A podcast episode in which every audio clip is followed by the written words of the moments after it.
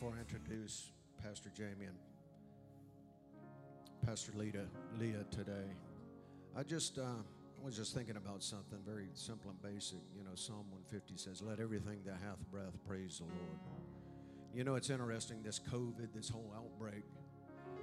If you break it down, it it attacks the respiratory system. The people that really that it impacts it when it gets to their respiratory, I mean, how many of you heard, man, don't let them put, them on, put you on a ventilator? I mean, it's like a death sentence. I'm not a doctor, don't claim to be, but I just, that must be because of the, I don't know, the panic of the pandemic. It's just, man, we gotta, we gotta fix the respiratory system. We gotta do something there. So I think that seems to be such a logical ability. It just seems to attack your respiratory system. And I understand this. I, I, believe there was a great atmosphere of praise and worship. Let everything that hath breath praise the Lord.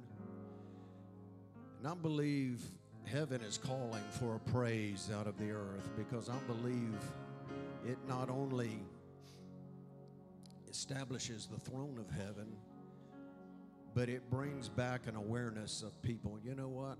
What good is breath, even healthy breath, if it does not exalt Jesus, does not exalt the Father? So I believe God is saying, listen, make your breath count, and I'll begin to change the atmosphere around you. So I believe that's one of the ways we're going to change and reverse this whole pandemic is get my breath right, back in the right focus, back into the right direction.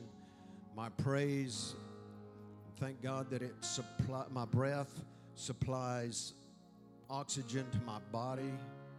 How many realize you stop breathing, you're in trouble? You stop praising, you're in trouble. So I'm going to get my breath right. I'm going to get my praise right, back in the right direction.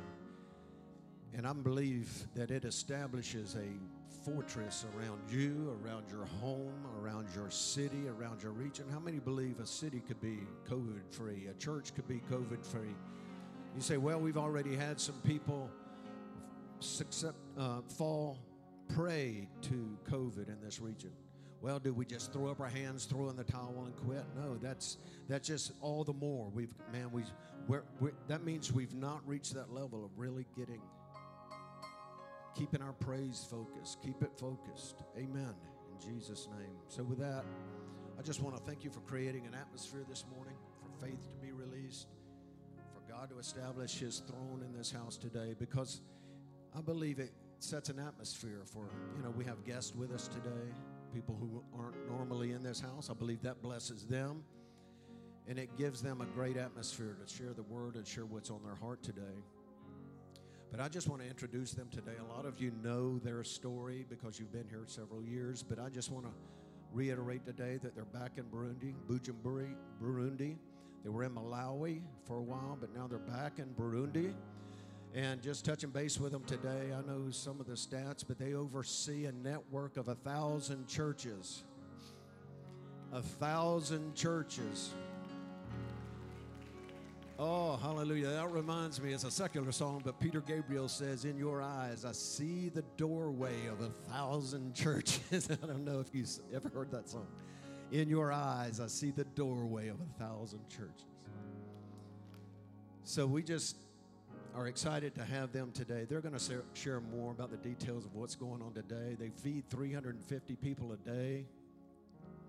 And with COVID, it's really brought a lot of pressure, brought a lot of, you know, it just it just it's it's no respecter of nations, people.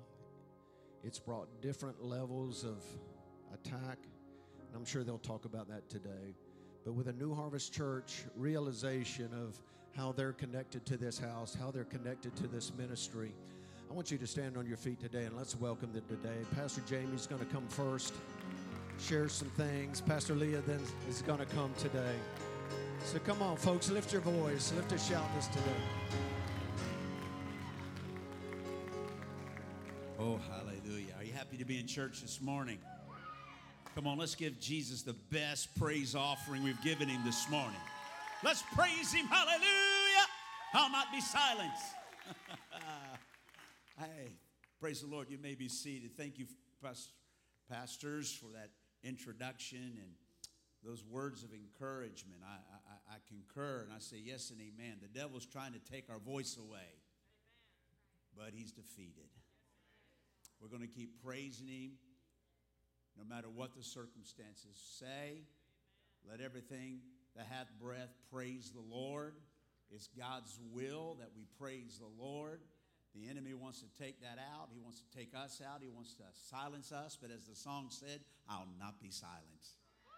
Thank you for sharing that this morning and for the awesome worship. Thank you for having us again here in Clewiston. Our roots, uh, you know, are here in this area. My wife and I uh, grew up. She was born and raised uh, uh for a number of years. We won't hold it against her up in New York. And I was, I was born in Texas but raised here in the South Florida area since the fourth grade. And so, of course, my parents, Tom and Marion Peters, pastored the church over in Lake Worth, Trinity Church International, since the early 70s. I grew up here, met my wife there and the church. We got married in 1984 and moved to Africa in 1987 and been loving every minute of it. We have four kids two grandkids. Somebody said if I knew grandkids were going to be that good, I would have had them first. and uh, we're encouraging those kids to keep having grandkids.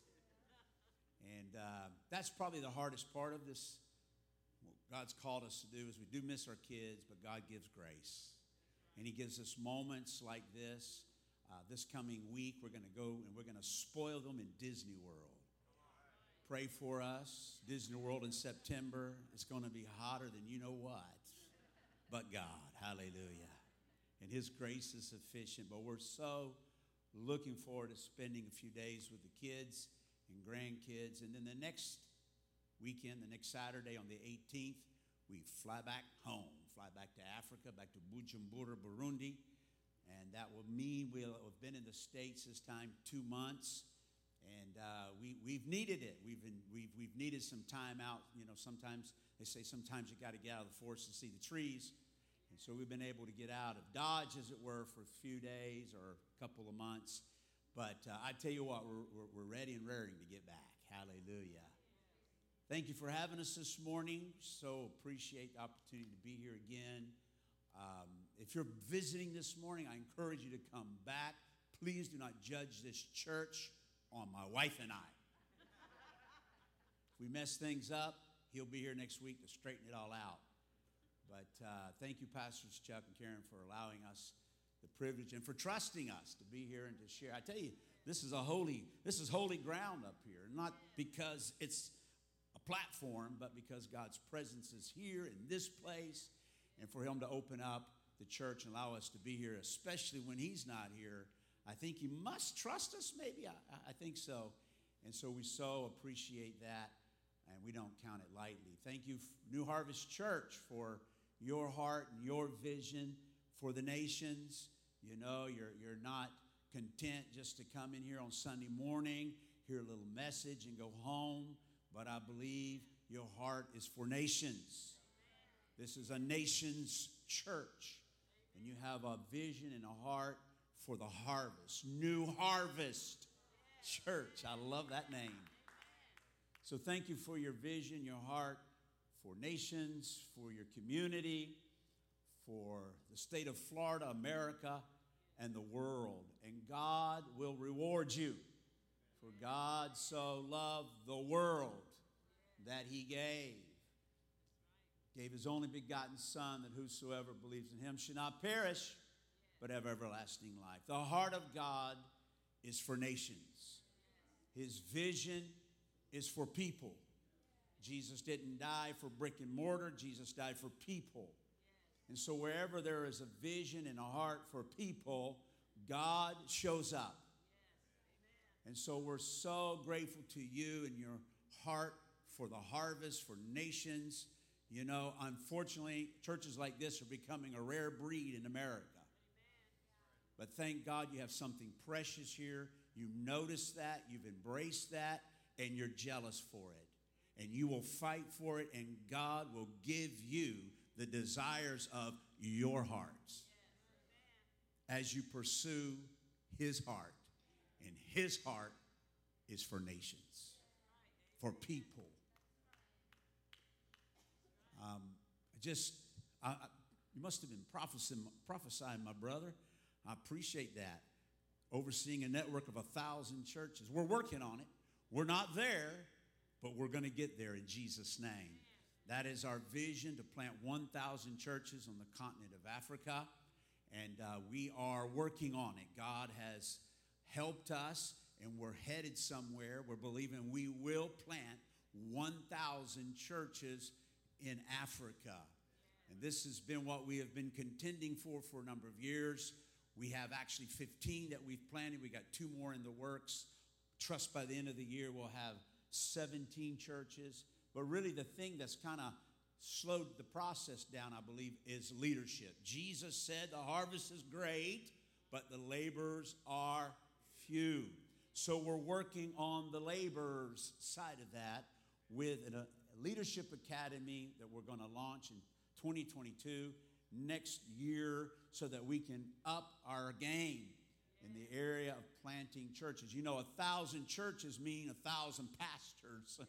and so that's the rub, but thank God He is helping us and He will help us.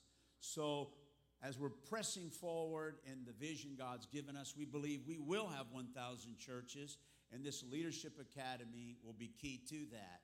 And we're also very involved in the community. Yes, feeding about 350 children in Malawi. But recently we've launched another feeding program in Burundi. My wife will talk more about these things and give you the real numbers. Um, about 450 uh, in Burundi, we, we, we have begun to feed. And, uh, you know, uh, mostly, mostly children, but the, some aid, uh, elderly people, vulnerable. Uh, you know, Burundi Burundi is the second poorest nation in the world. And so we have lots of opportunity. And when somebody says they're hungry, they mean it. But thank God we are there by His grace, by divine appointment, to not only give the Word of God, but to feed the hungry and to preach Jesus. And so my wife will come in a moment and talk more about that. But you know, it's at the heart and center of it all is to preach Jesus. And where our church is in Bujumbura, Burundi, in an area called Buyenzi. Buyenzi is a predominantly Muslim area of about 80% of Buyenzi is Muslim. And the Muslims, I'm telling you, God has given us a heart for Muslims. Jesus loves the Muslims. They're not our enemy. Jesus died for the Muslims, and God has allowed us to be right there in the center of it all, where there are about 80% of Buyenzi is Muslim, and we're organized a team, and every Thursday we go door to door in Buyenzi, a neighborhood of about 9,000 homes.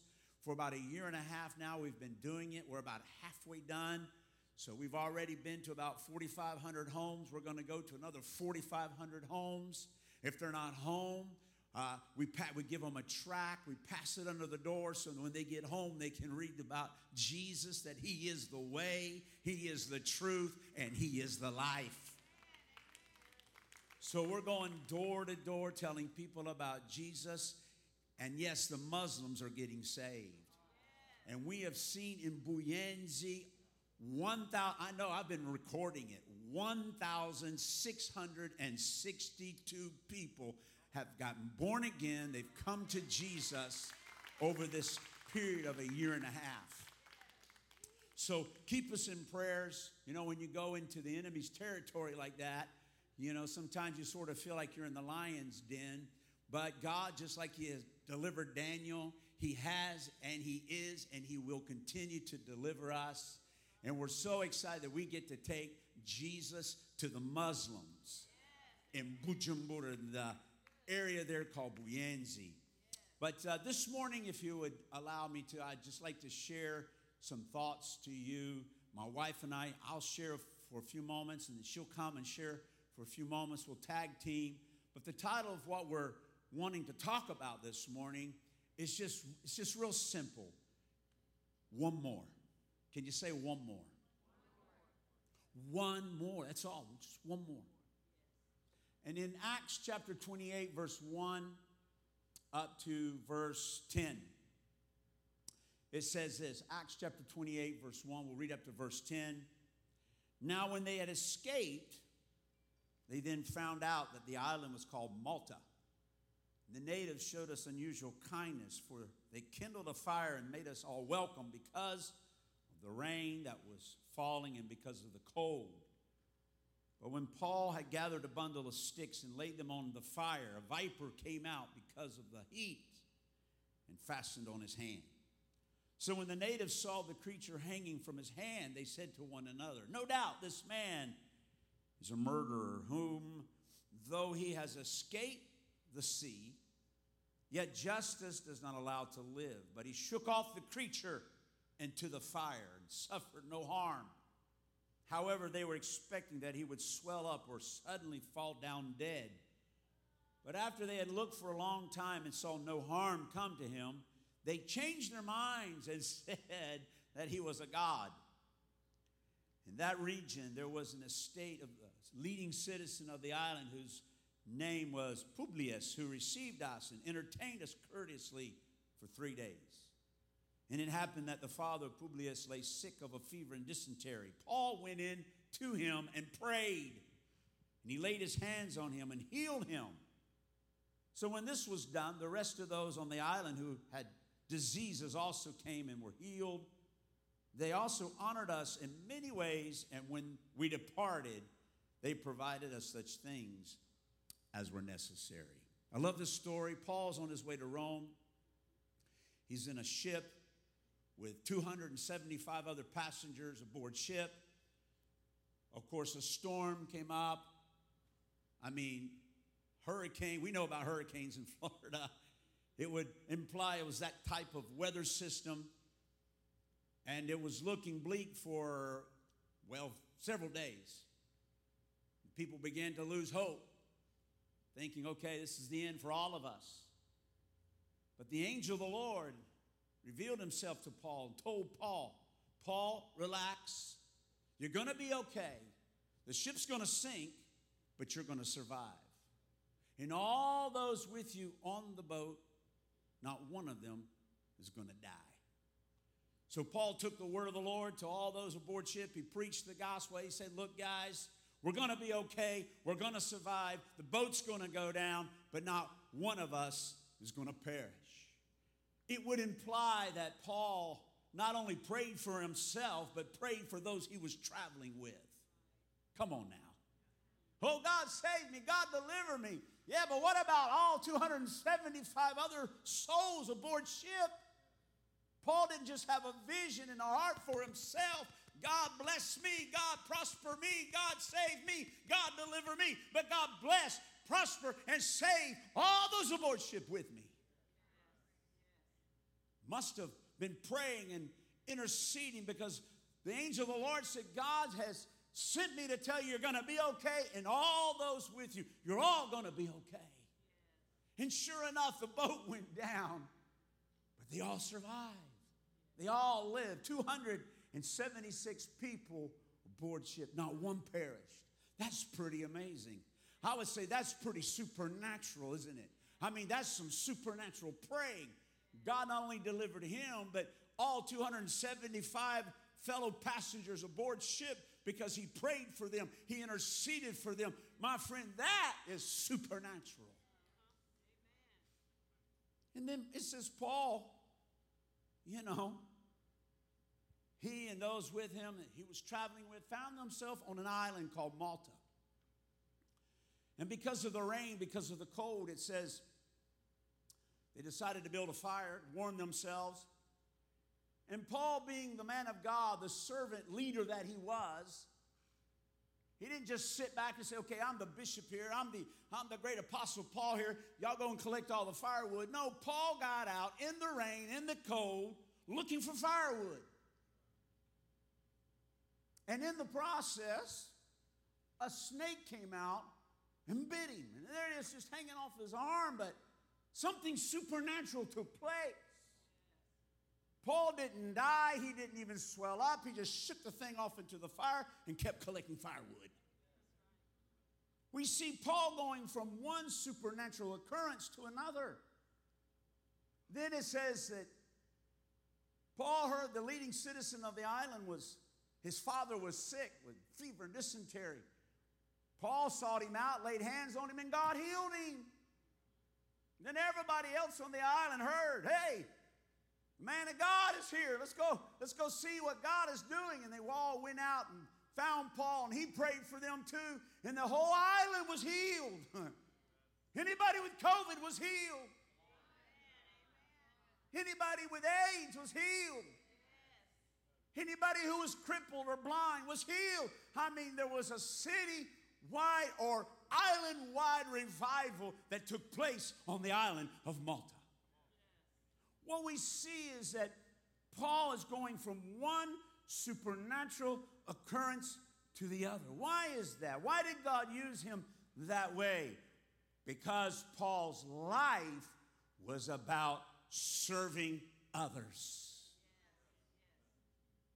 Whether it was collecting firewood or praying for the sick, praying for those who needed a touch from God, whatever it was, he was busy serving others. He lived his life to serve others, and as a result, the supernatural was a natural way of life for him.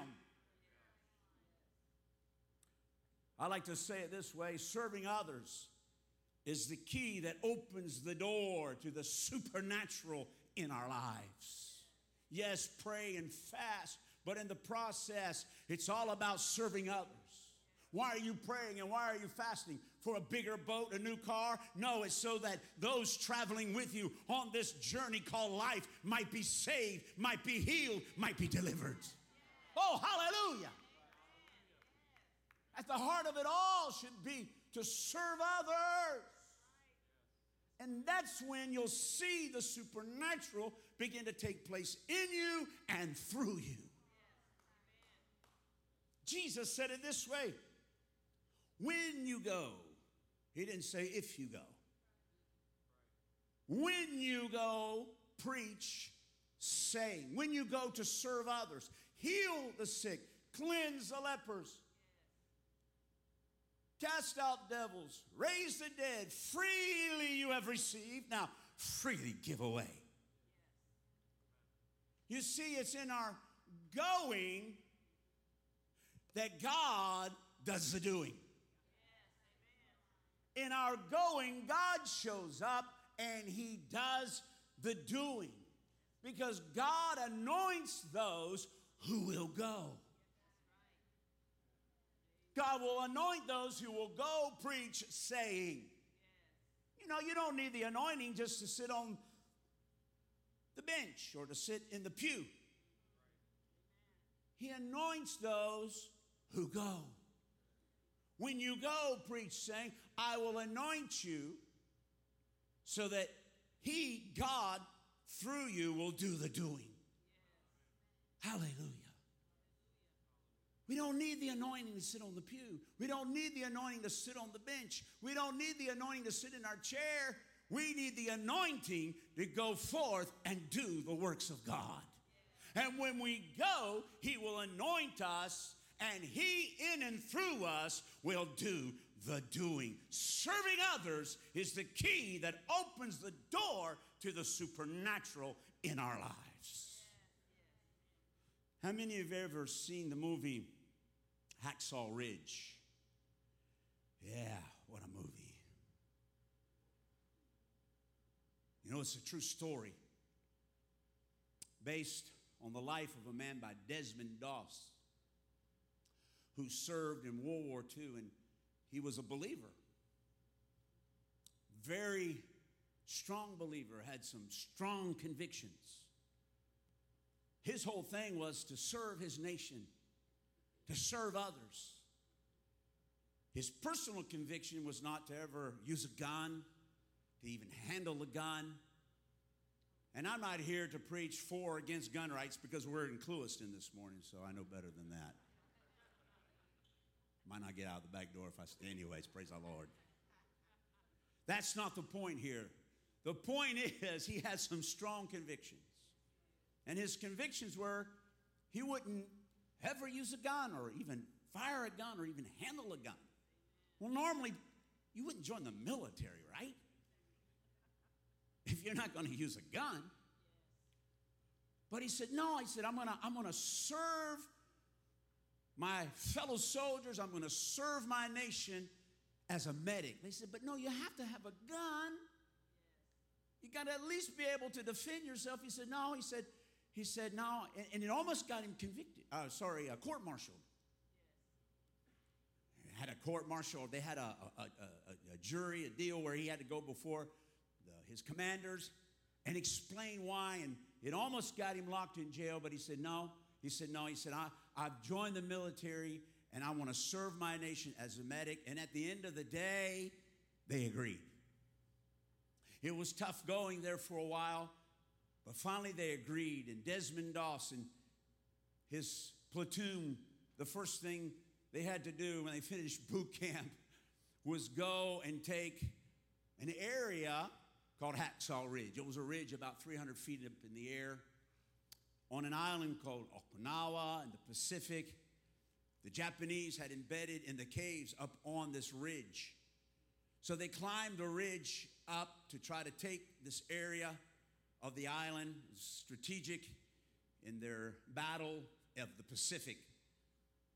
Well, the Japanese had embedded in the caves there, and as they climbed this ridge, immediately they came under fire, and it was intense, so intense that they had to retreat. Well, Desmond Doss's whole thing was I've joined the military so I can serve, so I can be a medic. But now all the guys with the guns are retreating. So he had a moment. He said, Well, Lord, what do you want me? And then in the movie, they're showing, he's praying. He's saying, Lord, what do you want me to do? This is why I've come. But there was nobody there but the wounded. All the guys with the guns had fled or they had retreated. And he says, Lord, what do you want me to do? And all of a sudden, after he prayed these, that simple prayer, he heard off in the distance in, in the night, he heard somebody yell, Medic! He said, Okay, Lord, I hear you. And he went out to look for the wounded by himself with no gun. And he began to find wounded soldiers and he would tie a rope around them and lower them over the ledge, lower them over this ridge called Hacksaw Ridge. One after one. And in fact, throughout the course of the night, he had to take refuge in the caves where the Japanese had embedded and he found himself, without knowing, right next to a wounded Japanese soldier. What did he do? He treated him too. What does the Bible say? Love your enemies. And so, if it's okay, I have a short clip from the movie I'd like to show you this morning.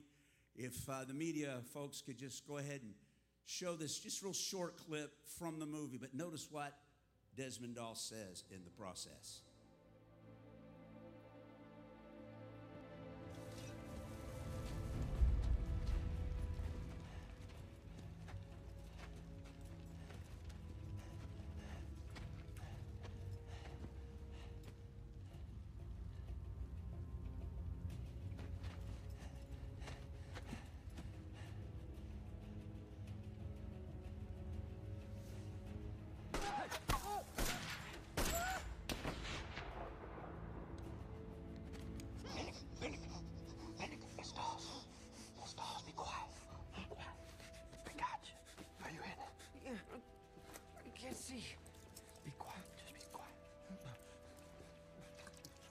Still now.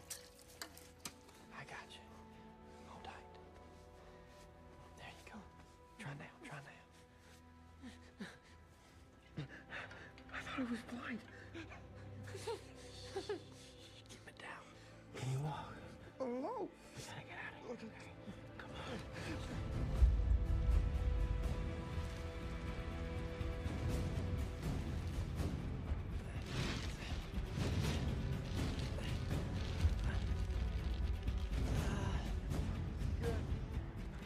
Got you. We got you.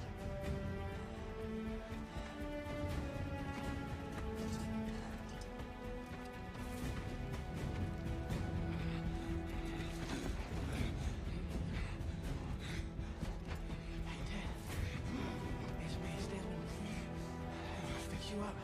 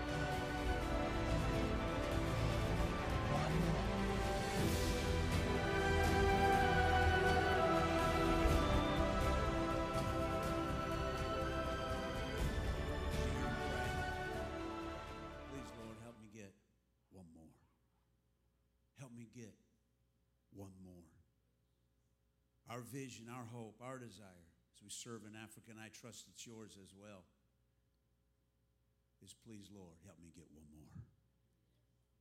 In our situation there in Burundi, whether we're collecting firewood and we like the apostle paul he was out collecting firewood we have to go collect the firewood for our feeding program we have to have cooking fuel so you'll, you'll see my wife she's driving through the city and they're cutting trees and she'll say make good firewood. We're out collecting firewood. So whether it's by collecting firewood or praying for the sick as the apostle paul here on the island he prays for the leading citizens father and all those who were sick. We have a, a program a feeding program into the hospital where we go in to the hospital because in burundi the hospitals don't feed the patients. So they could if they don't die of disease they could die of malnutrition i mean it's it's bad and families are supposed to feed their relatives but often they can't they can't afford it or or they just don't have the means uh, or they just, they just, for whatever reason, they don't. So we go in and we, as a church, we pull our resources together. And once a month, we go in and feed the patients in the hospital. And with every plate of rice and beans, we tell them, Jesus loves you. And we're telling them about Jesus and preaching Jesus. And, and every time we'll have 30 and 40 and 50 people saved. A week ago, Saturday, they had our hospital outreach while we were here in the States. And they went and they fed and they preached Jesus. And 36 people gave their lives to Jesus. Our hope, our desire, our vision whether it's by collecting firewood or praying for the sick, whether it's by running a feeding program or planting churches or maybe starting schools, and my wife will come in a moment and talk about schools or winning the lost and discipling them, is to serve others with a goal to get one more. The Apostle Paul said it this way in 1 Corinthians chapter 9. I'll close here. My wife will come up in just a second, but 1 Corinthians 9, verse 19 and verse 22. 1 Corinthians 9, 19, 22 says, Though I am free and belong to no one, I have made myself a slave to everyone to win as many as possible. I have become, watch this, all things to all people, so that by all possible means I might save some, or in other words, that I might get one more. Like Desmond Doss. They're on Hacksaw Ridge. I might not be able to save them all, but I can save some. You might not be able to save them all, but you can save some. As my wife comes up on the platform now, would you please just raise a hand to the Lord and say, Lord, help me get one more.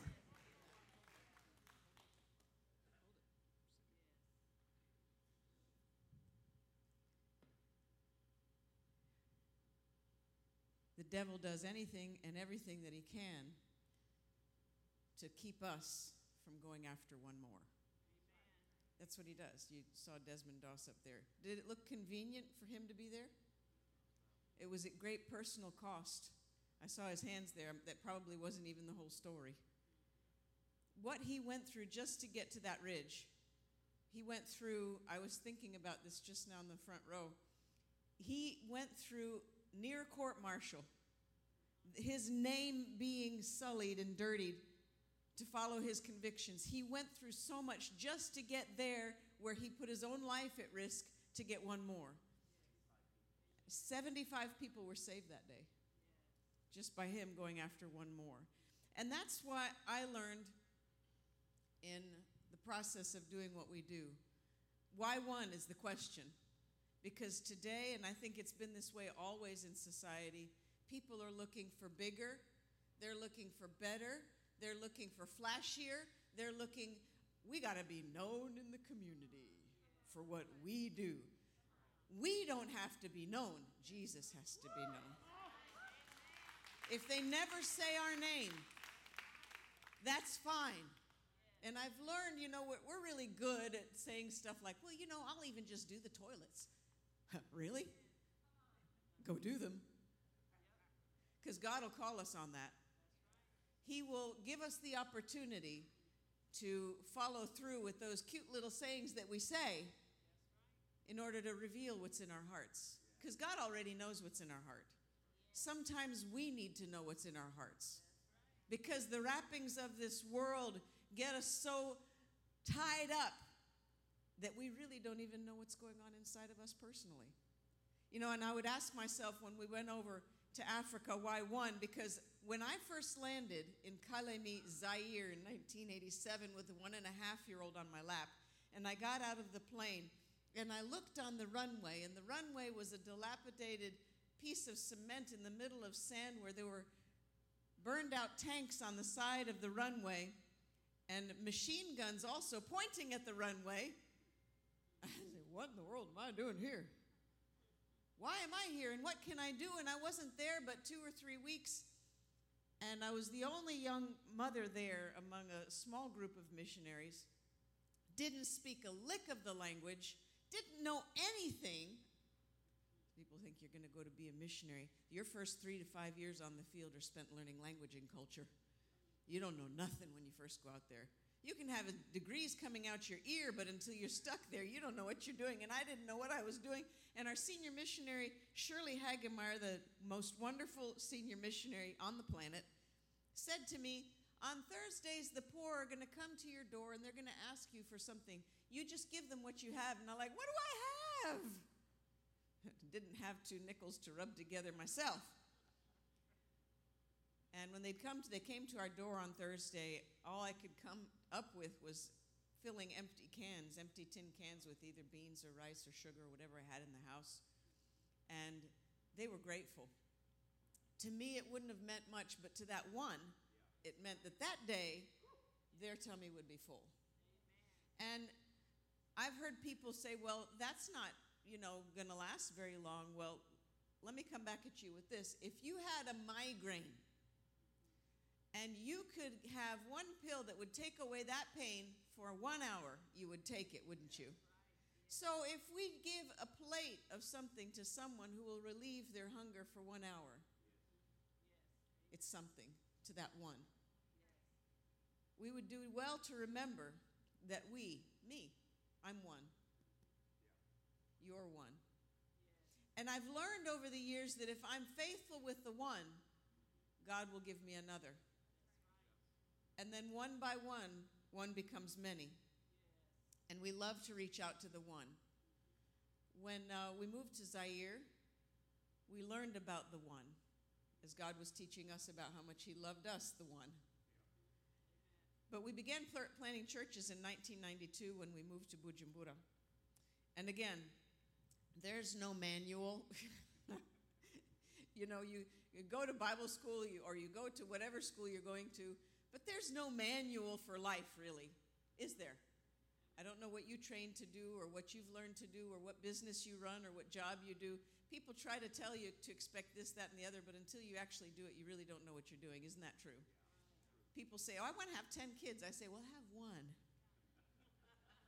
then we'll see. And so, and so we uh, got to Bujumbura and we planted this church. I had no idea what I was doing.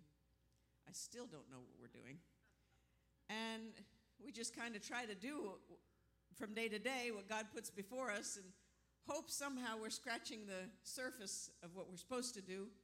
Try to be faithful with that. But I remember we went there and I was overwhelmed just at the thought of planning a church in a culture in a language that is not my own, trying not to make the church American, trying to just win people to Jesus, and all of a sudden war came to the country.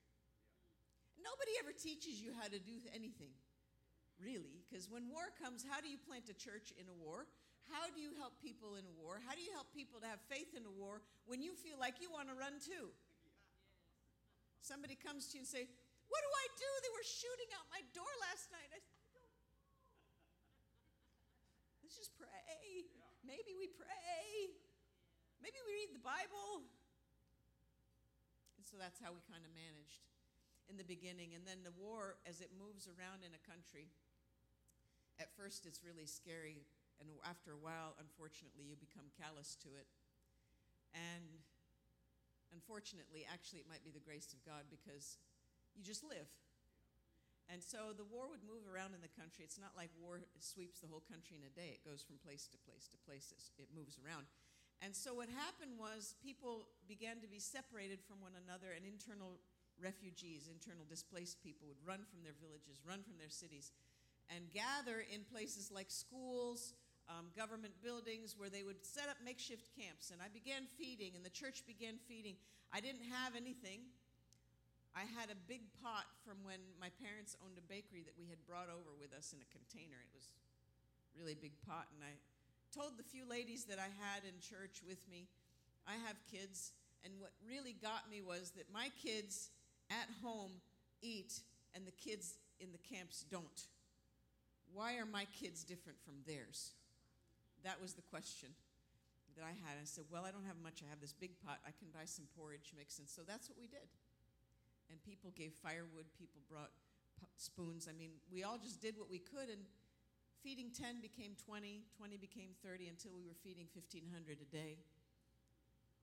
And it all began with just giving what we had, which was a pot, a spoon, and we put them on some rocks and put the firewood under it. You don't need a lot to do the work of God. You just use what you have. You don't need a building to start a church. People say, well, I'm not going to plant church till I have a building, I have a sound system, I have this, I have that, I have insurance, I have. This. Just go. Everything else comes later. You wish it would come sooner, but anyway, so we started feeding, and in the process, we noticed there were a lot of kids on the street, which was a new phenomenon in Bujumbura. Burundians are extremely um, private people. They're the private people of Africa, you know. They just internalize everything. I had a, a missionary doctor once tell me the number one surgery he does in Burundi at that time, or it did in Burundi at that time, was on ulcers, stomach ulcers, bleeding stomach ulcers, because everybody just holds everything in. But kids were just getting displaced and running out on the streets because they would be in their villages or at schools when and the war would come and they'd be separated from family and they'd run to the city for refuge and for food. And so we opened up, in addition to feeding these 1,500, we opened up a street kids center where we started feeding the kids and trying to integrate them back into society, trying to find their homes. And so at one point, we were having about 100 kids there at the center, and there was one out of the kids. There was one little boy. His name was Claude. Claude was about eight. He was the sweetest thing. And he had been separated from his family up in the mountains behind the city. And he was too young to really know exactly where he came from. But we got him integrated into our little group of kids, and we were feeding him, trying to get them back into school. You know what happens to people when they live on the street? They almost forget. These kids were forgetting. They forgot their families. They forgot what it was like to live in a group of people. They would forget to brush their teeth. They didn't know how to do their comb their hair anymore, take baths and showers. So all those things we started to do again and got them back into school and we're doing that with Claude and we're looking, we were tracing families and finding families and it was hard. It was hard work. And we weren't always successful, but we were sometimes. And we were trying to find Claude's family and one day I noticed on the bottom of his, or in the middle of his calf on his right leg, there was a swelling and we assumed him some kind of infection, so we sent him to the Adventist clinic where I had, a, where I had an account where I'd send sick people and pray at the end of the month I'd have money to pay it. We did, but there were some close moments. Anyway, Claude, we sent him there, and they, the doctor said, This is an abscess, threw some antibiotics at it. But after two or three courses of different antibiotics, it didn't respond. So um, we sent him to another doctor I think it was at the military hospital at that time, if I remember correctly. And they did a biopsy. They opened up the leg and did a biopsy. And they sent it off. Well, they didn't know that he had cancer. And in opening up the leg like that, it just, something happened and the cancer just fired through his body. They um, amputated his leg about a week or two later, but it was too late. The cancer had gone everywhere. And in Burundi, we don't have anything even today, there's very little available to anyone who has cancer. So Claude suffered, and we still kept looking for his family. And there was no painkillers. There's not morphine. There's not the little bits of painkiller that they are, they're reserved for the important people. So we couldn't get him any. And Claude was fading fast, but we found his family finally, his mom. We found his mom, thankfully and Claude died. Claude died. That's one that I'll never forget. You know, you never know who, um, who you're touching and what the effect will be until you get into eternity. Sometimes, as believers, we have we forget that life is happening all around us. And this, if, any, if we've learned anything in the, in the developed, developing world in Africa, is that God is still good, the devil is bad, and when bad happens, God is still good. And you keep working. What's the alternative? Thank you. What's the alternative? Sit down and feel sorry for ourselves? If the devil's coming after me, I'm going to go after him with everything that's in me. Because you know what? Sudden death sudden glory. There is no defeat for the Christian. And the moment we stop fearing for our lives and we understand that our life is hidden with Christ in God, we will do wonders and we'll see wonderful things happen because you are immortal, as Jamelia said, until your work is finished.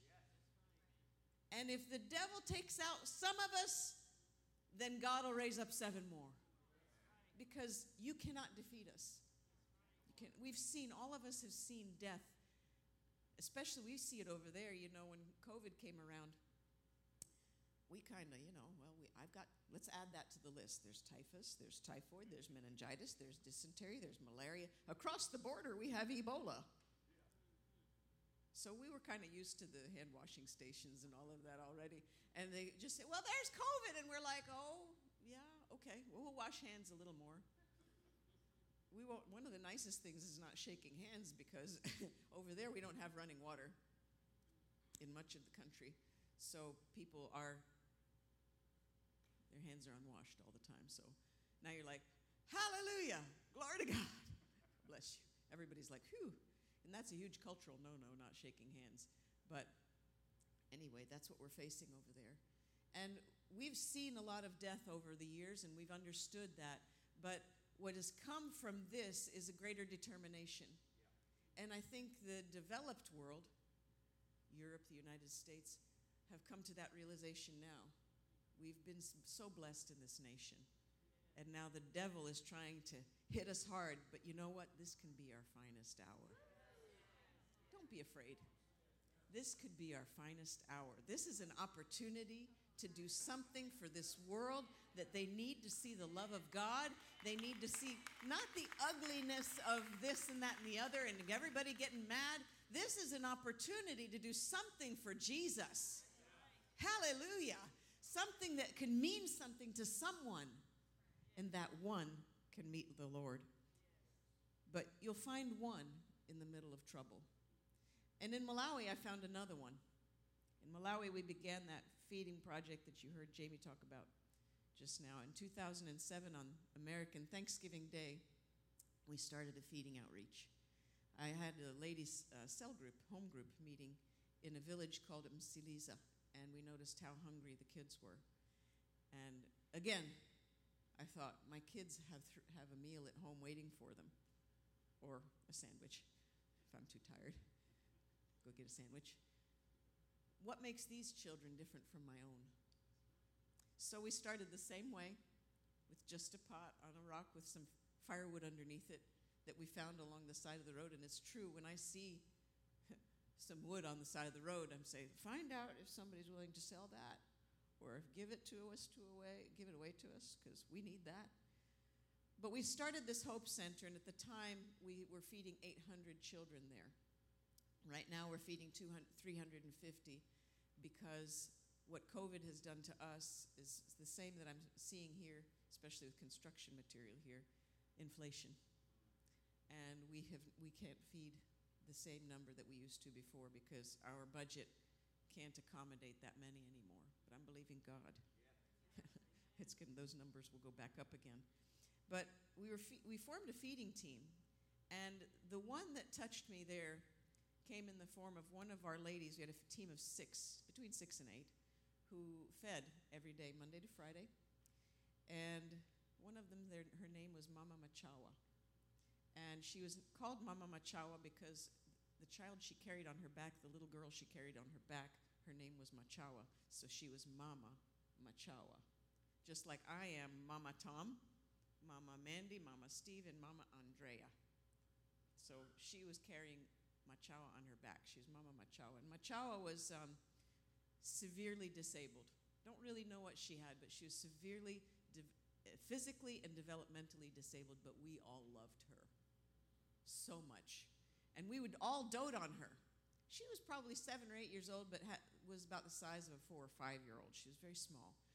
And Mama Machawa would often miss her shift because she would take Machawa to the clinic because she was sick often. She was frail.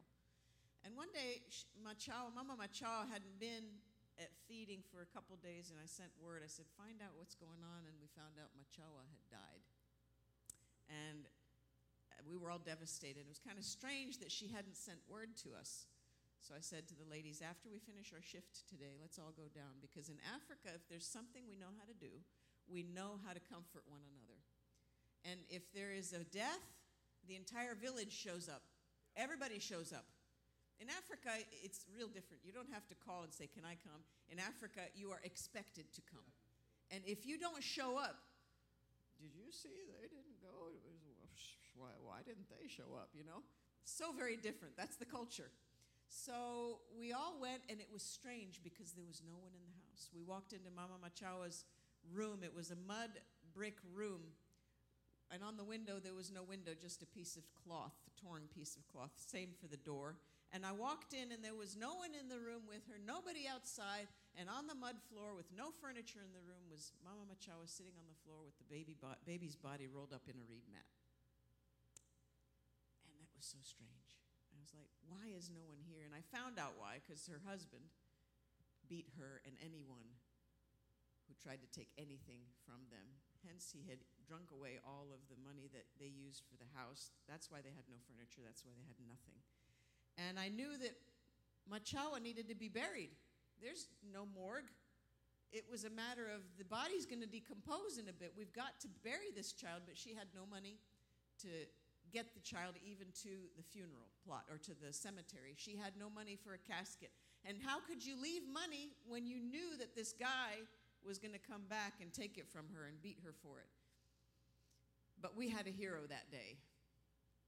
And everybody needs this kind of person in their life. On my team, she's still there, we have a lady named Loveness. And nobody says no to Loveness. Nobody. And I looked at Loveness and I said, Loveness, can you take care of this for me? This baby needs a proper burial in a casket at the cemetery. And she said, Yes, I'll take care of it. And we got Machawa buried that day. And that's another one that I'll never forget. Mama Machawa still comes and is part of our feeding team to this day. And we still call her Mama Machawa. She's, she's one. A more recent one crossed our paths this past year in Burundi. Is this okay? A more recent one crossed our paths this year in Burundi. There's been a lot of ones, but these are some ones that I treasure. And this one happened during this COVID crisis. Um, and what happened was with us in Burundi when COVID came, the borders were shut. You can't shut down a country like Burundi because people live from day to day, from meal to meal. And if they don't do their little businesses, they don't eat. So the government, and I think wisely, out of necessity, couldn't shut everything, anything down, but shut the borders and shut the airport. And that prevented food coming in easily, prevented fuel from coming in easily, and medications and all the things that you need just for society to survive. And at that time, what happened as well, we live on the lake shores of Lake Tanganyika the longest lake in the world, the second, or in the world, the second deepest in the world. And there's four countries that border this lake. And we've had two heavy, heavy rainy seasons. I don't know why, but it's like the heavens have opened and the seasons have changed, and we don't have the same rains as we used to. And the, the lake and all the communities around the lake have been affected. Thousands of people, you know, people will live by the lake to, to go fishing, to it's easier to live near a water source because you, you don't have to haul water. So that's the reason for people living around the lake. Well, the lake has risen six feet, not six inches, six feet. We have a major road in Bujumbura that has been closed because the lake has overtaken it. And we have thousands, tens of thousands of people displaced because the lake has swallowed up their villages. And people will go and in canoes to try to find their goods, anything that they can find in their flooded houses. You can see their maybe their grass roof is sticking up out of the water, and they'll try to see if anything's floated to the top, and they'll get attacked by hippos and crocodiles. This is true. I didn't make that up. You can't make that stuff up. You'll go to our feeding site, our Hope Center, that I'm just about to tell you about, is located in the area, in the region where the floods are. We haven't been flooded out, but we come and we hear stories of so and so went check on their goods and they were killed by a crocodile. It, you can't make it up.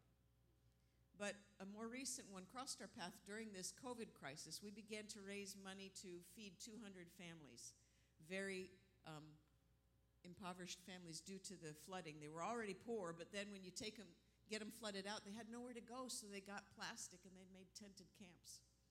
And I've been in Africa a long time. I've been in Africa, lived in places of war. I've been there in poverty. This is like something I have never seen before. And, and it's not in the news. I don't know why, other than we're not in an important place of the world. We're important in God's eyes, but we're in a very unimportant place of the world as the world sees it. Anyway, we began to raise money for 200 impoverished families. There's a lot of widows in, in Burundi, a lot of widows. So the criteria was to be orphans, widows, the disabled. And so we found 200 families that fit that criteria, and we gave them good quantities of food for six months. And on our first feed, we get we handed out dry rations because it was just impossible at that time. We hadn't opened fully. We were just still trying to refurbish the Hope Center, which is at a church campus that we have. We would call the families in, preach Jesus, pray for them, and send them home with their food.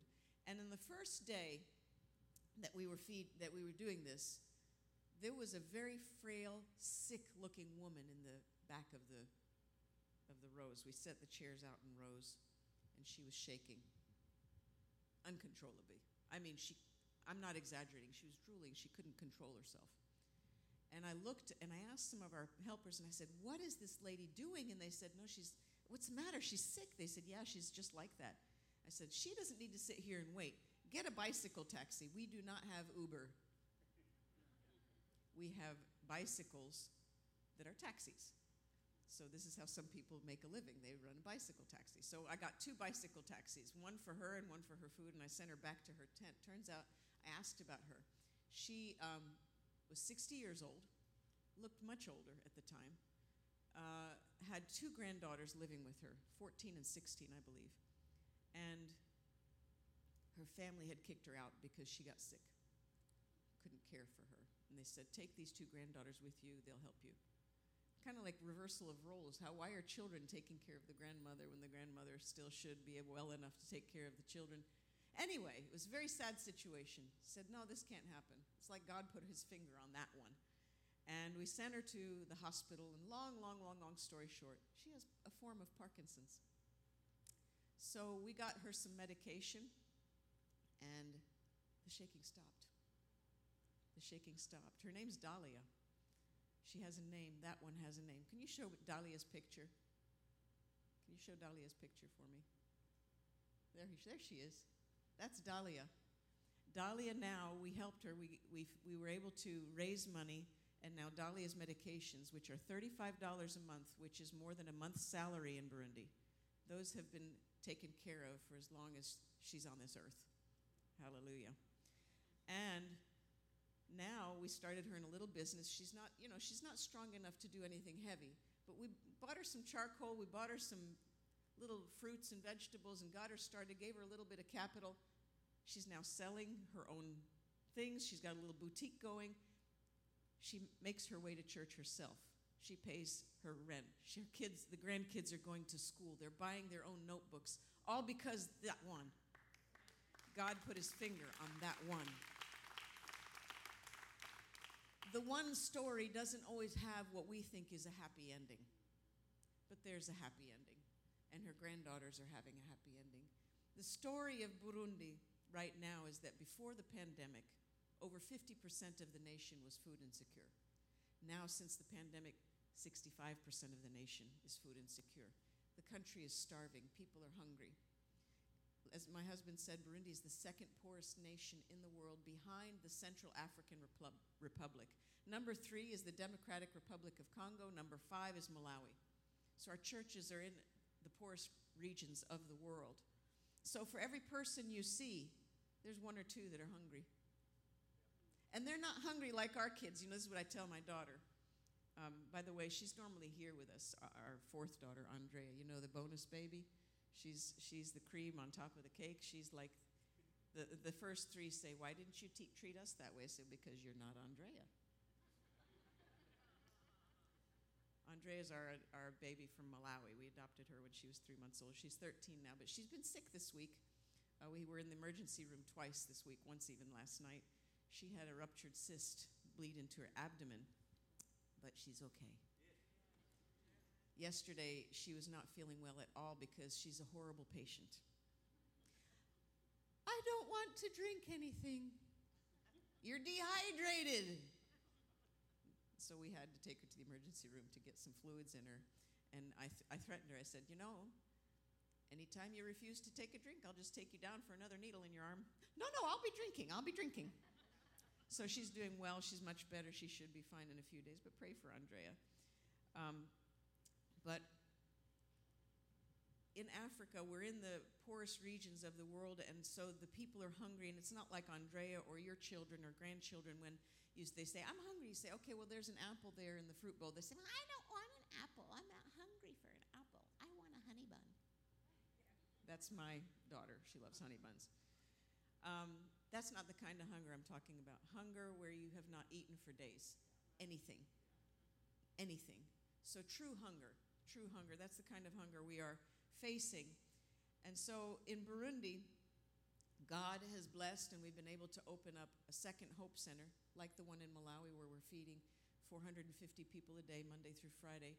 But because of inflation, because of the COVID crisis causing this already difficult situation to be made worse. Um, we're really, we really struggled, but every month we've been able to feed. We've been able to feed. We have water cuts. We have water on property. We even have a, a water tank. God is blessed. But then when the water's cut and the tank is dry after three days, we have to send out by bicycle to get water to the site, and it costs $7 a day, and that's not in the budget. Thank God, it looks like God is going to pro- has provided a, we, a well for us. It's going to take some time, but pray for us that that comes to pass. Because without water, you can't cook. Without water, you can't cook. Why? Why go through all this hassle like Desmond Doss? Why go through all this hassle just for someone like Dahlia? Because it's one more. And once upon a time, I was one more. Once upon a time, somebody bothered to take their time out for me, and that person was my aunt. She took time out of her schedule to look out for me for one more. In, in Burundi, also, we have, um, we have plans, hopefully, pray for us. We're going to start a school at the Hope Center because the key to the middle class in Africa is education. And if people can be kept poor and illiterate, they can be kept poor and voiceless. So we believe God is going to enable us to start a school. Right next to us, we got a property for sale that has a house on it, and it's never flooded. I bet you next time I'm here, I'm going to tell you that we bought that property. I bet you next time I, I'm here, I'm going to tell you we got a school going there. How is it going to happen? I don't know. You know, when I look back and you think about, I look at, I remember we first started coming here to New Harvest, and you weren't in this building, you were in a storefront. How did you get here? I, you probably would say, well, I really, I really don't know how we got here. It's the same with us. How do we do what we do? I really don't know. But we do. God does it. He does it somehow. So we're going to open a school at the Hope Center, and also in Malawi we have two existing schools. We have a preschool at our Hope Center for the young ones, youngest ones, and then we have a primary school at one of our at the main campus in the country. Believing God, this in the coming year we're going to build a new block to add three more classrooms, to add 75 more students to our school. Believe with us because that 75 students represents 75 one mores.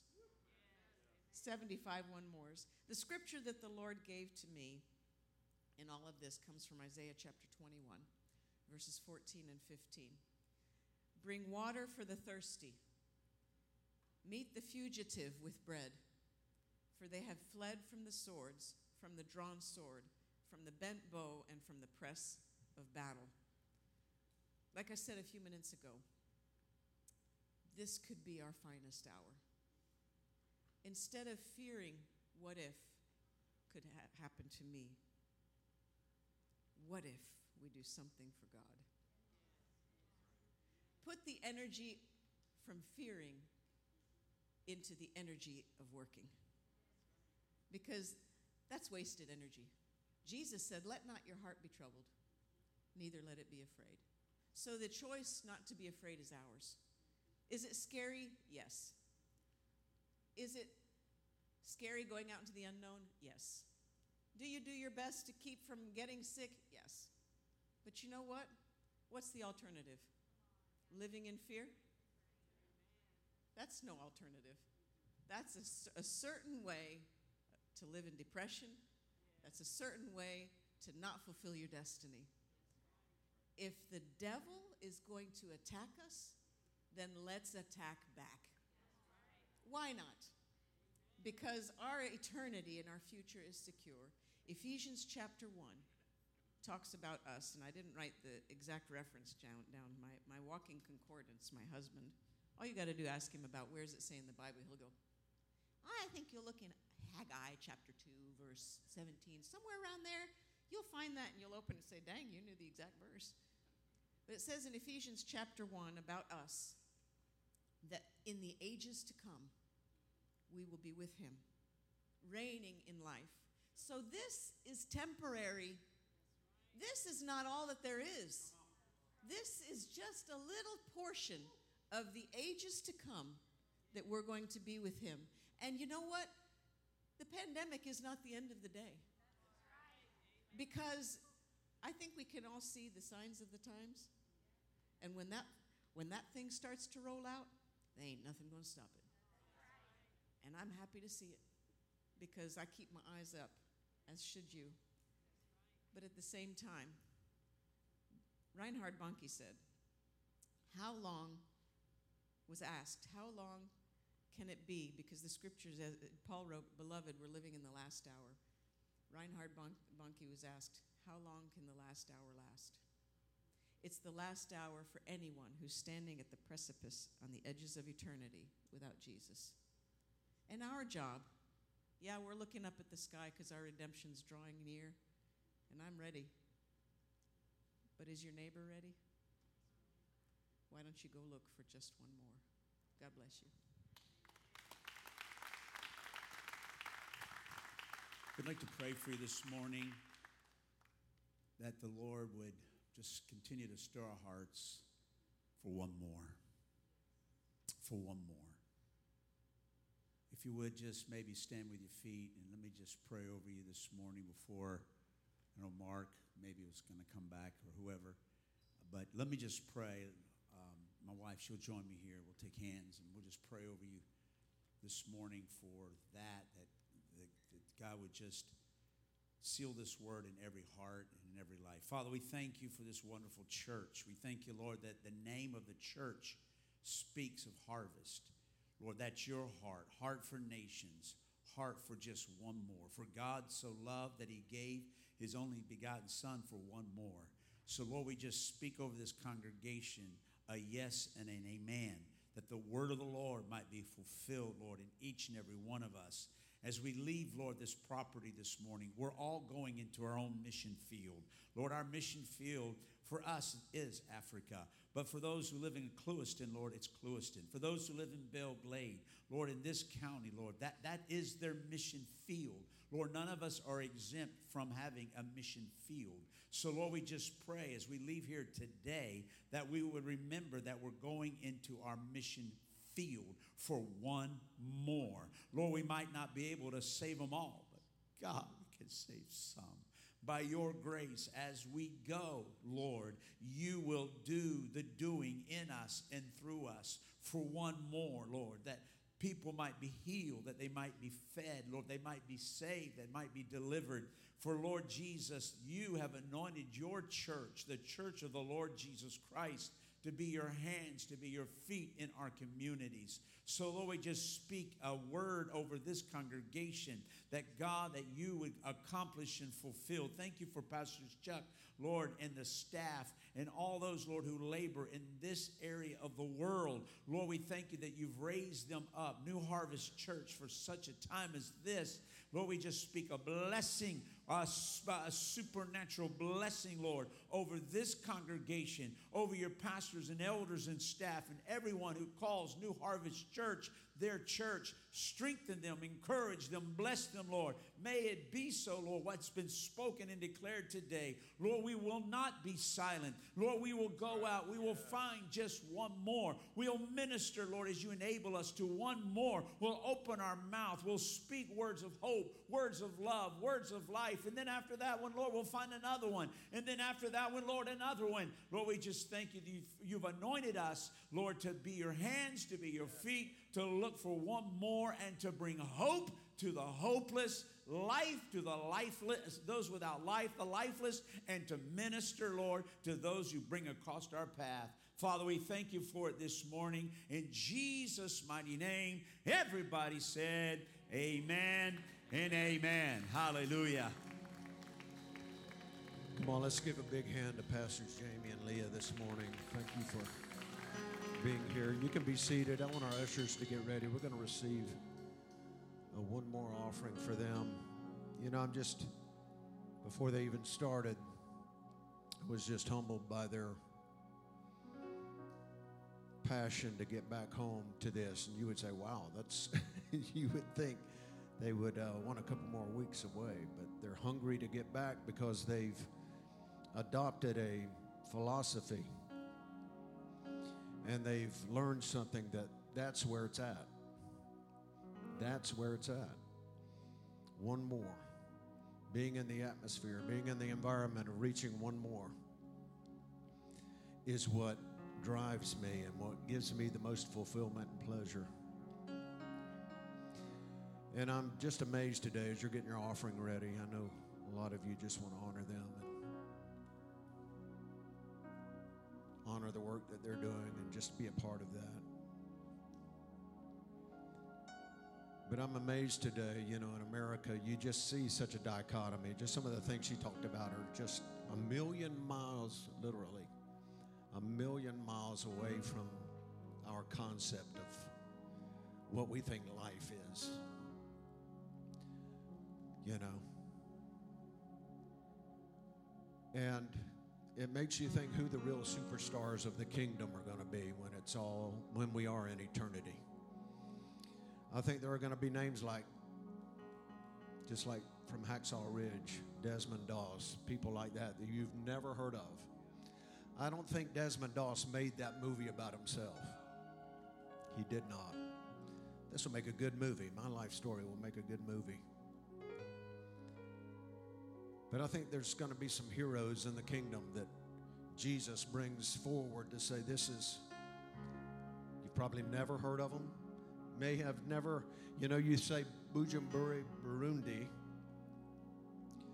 you think you're speaking in tongues. It's that unfamiliar to us. But it's a million miles away. It could be from people from places you've never heard of. But I'm just thankful for the relationship that we have with this house and each other because it gives us an opportunity to expand our world a little bit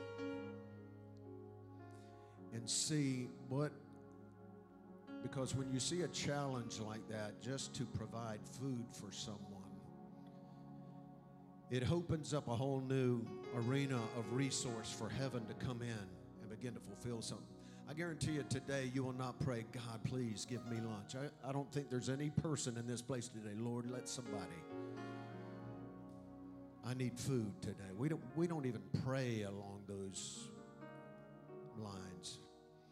But when you're exposed to such poverty, such depravity, you open up a whole new resource I'm telling you, there's a whole there's a resource. You've got to learn to tap into that. So the greater the need, the greater the resource that's applied to us. So I want you to stand to your feet today and just lift your offering today. We're going to bring it up front today. But I want us to do something before we bring our seed. I want us to just I want you to stretch your hands towards them today. We just do this out of people that we're in relationship with. We just as a point of contact and connection. Not necessarily for them, you know, it's not, Lord, we're blessing them. But it's almost a two-way street. Lord, let me be connected. Let me, let me, let me just somehow, through today's message, let my eyes be opened a little bit to what's really going on in the, the big world that's around me expand my world a little bit. Let their world come into mine and let mine come into theirs. Let their world come into mine. Let the challenges that they're faced with on a daily basis come into my world.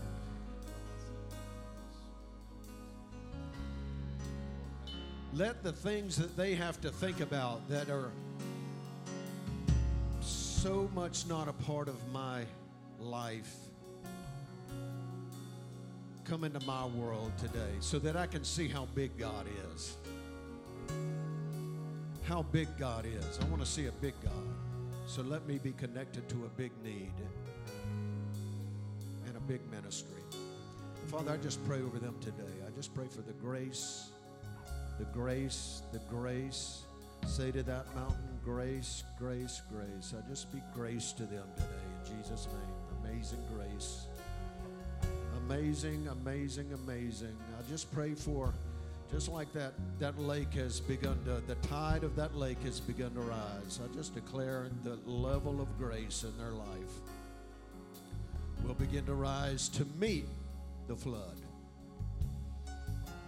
There's more grace. Where sin abounds, grace much more abounds. I declare grace over them today, over them, over their family, over Adriana today. Father, we just Andrea, I'm sorry, over Andrea today. Father, we just declare healing, grace over her today in Jesus' name. Complete healing, complete restoration. As they travel back home, Father, I just I just pray another level of anointing, strength and energy in Jesus' name. As Father, as we honor them today as with financial support, I speak blessing over your people today as they make a connection to a world outside of their own. And I thank you for that today in Jesus' name. Come on, bring your seat today.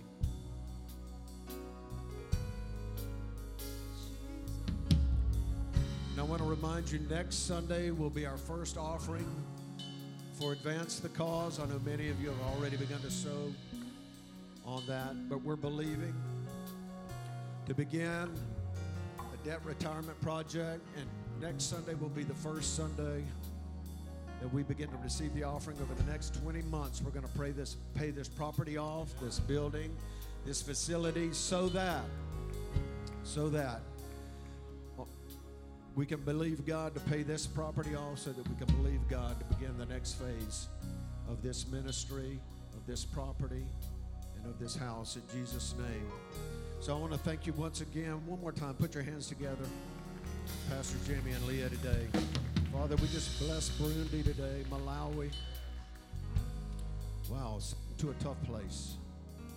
Tough people go to tough places. You're tougher than you think. Amen. You're tougher than you think. And I just declare the blessings of the Lord over you. Remember Tuesday night prayer. Tuesday night prayer. I really want to encourage you to become a part of that if you're not already. So, but I want to bless you today before you leave. Father, I just bless your people. I speak a blessing over them today. Oh, I just speak a blessing today, of faith. I speak a blessing today. Pray for them that their eyes be open to see how big their God is this week. You have a big God. You have a big God in Jesus' name. He is more than enough. So, Father, as your people go today, I declare health and life. I declare the blood of Jesus over them today. Oh, hallelujah. I declare the blood over them today. Give your angels charge over them as they travel, over our pastors as they travel home today, over our church that's been away for this wedding. We just speak your angels over them today in Jesus' name. And everybody said, Amen.